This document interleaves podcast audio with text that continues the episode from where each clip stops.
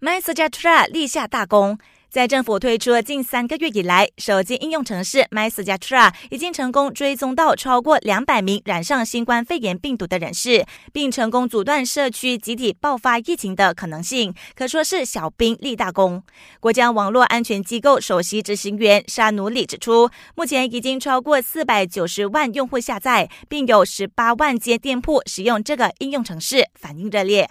另外，针对有传言说 MySejahtera 手机应用程式里的个人资料遭恶意攻击泄露，沙努里出面否认，强调有关城市不断提升保安系统，里头的资料是受到保护的。